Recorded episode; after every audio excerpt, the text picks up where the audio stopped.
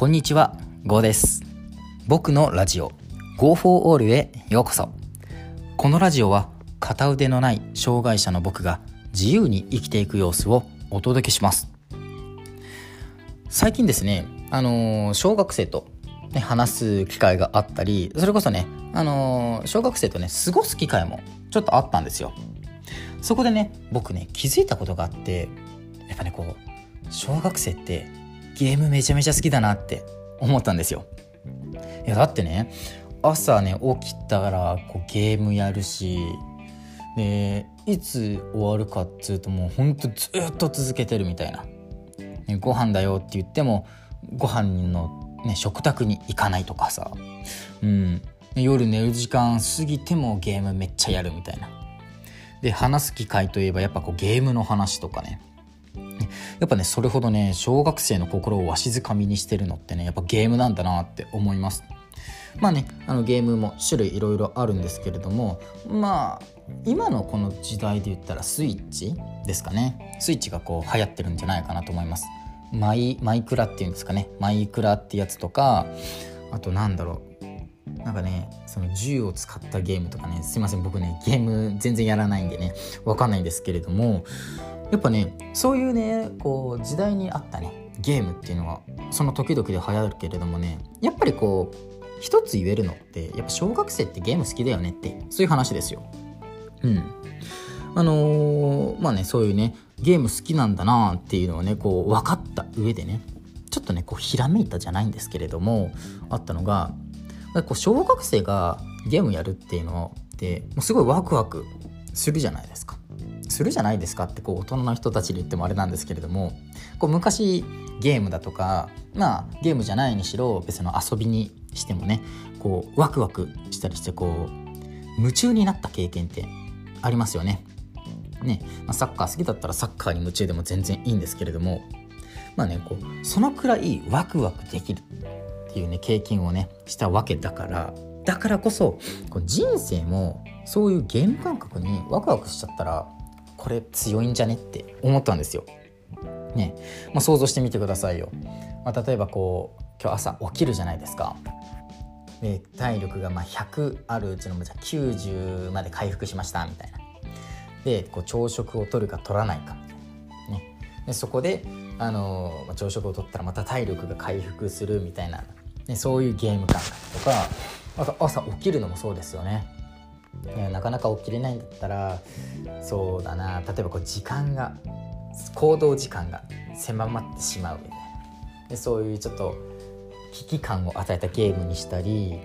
勉強もそうですよね。学力プラス1みたいに、まあ、数値化できないんですけれどもやっぱそういう風にねちょっとこう考え方というかね捉え方変えるだけでねちょっと面白く感じませんか？ね。まああのやっぱね子供の時にね誰もが経験したであろうね時間を忘れて遊びに没頭する、ね、これをねあの人生に置き換えていきたいなって思ってるんですよ。まあねあの僕のこう目標というか生きる目標としてはねあの障害者である僕が自由に生きる様子をねお届けするっていうのが、まあ、この一応ラジオのねあのメインテーマですし、まあ、他にねこう YouTube もやってるんですけれども障害者ってどうやって生きてんのかなとかあとまブログでもね自由になるためにねこうねブログ綴ってるんですけれどもね。うん。あのとにかくこう自由になるために頑張るっていうとちょっと辛いですけれどもゲーム感覚でこれやったら自由になる一本になるなみたいな、ね、ステータス上げるための一つの、ね、手段になるなって思ったらちょっとワクワクしませんか？ね。これ例えば自分に置き換えてみてください、ね、朝起きて会社に行きますみたいな。遅刻をしないために何時に起きるためにこうしようこうしようみたいな、ね、で帰ったらじゃあ読書して学力上げちゃおうみたいな。ねまあ、そういう風にね自分をね自分をというか、まあ、人生をっていうんですかねゲーム化するみたいな、まあ、いわばこうリアル人生ゲームみたいな、ね、ここまでしたらねやっぱね、あのー生活楽しいと思うんですよ。自分に与える食事をねグレードアップさせることで体力増えましたとかさ考えたら絶対楽しいですよね。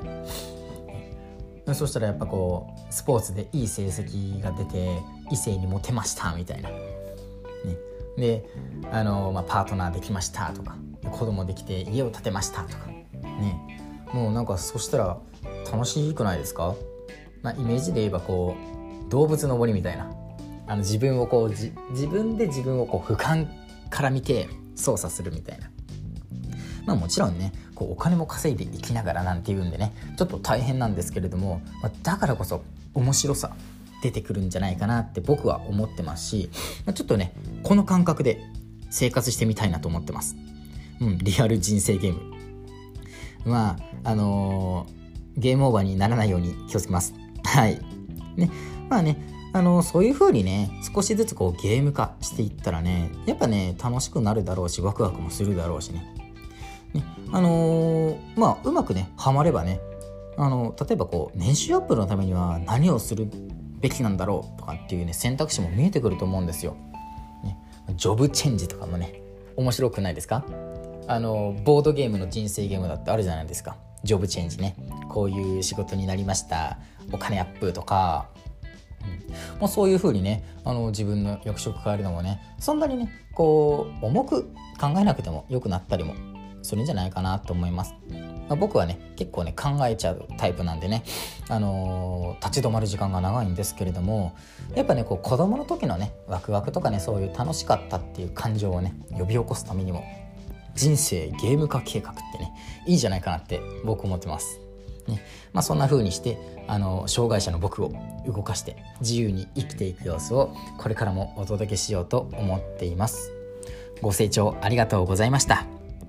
最後に僕の活動については音声以外でもブログや Twitter と SNS で日々発信しています興味がある方はプロフィールのリンクよりご覧くださいまたコメントをいただけたりフォローをしてくださると大変励みになりますそれでは次回の放送でお会いしましょう。バイバイ。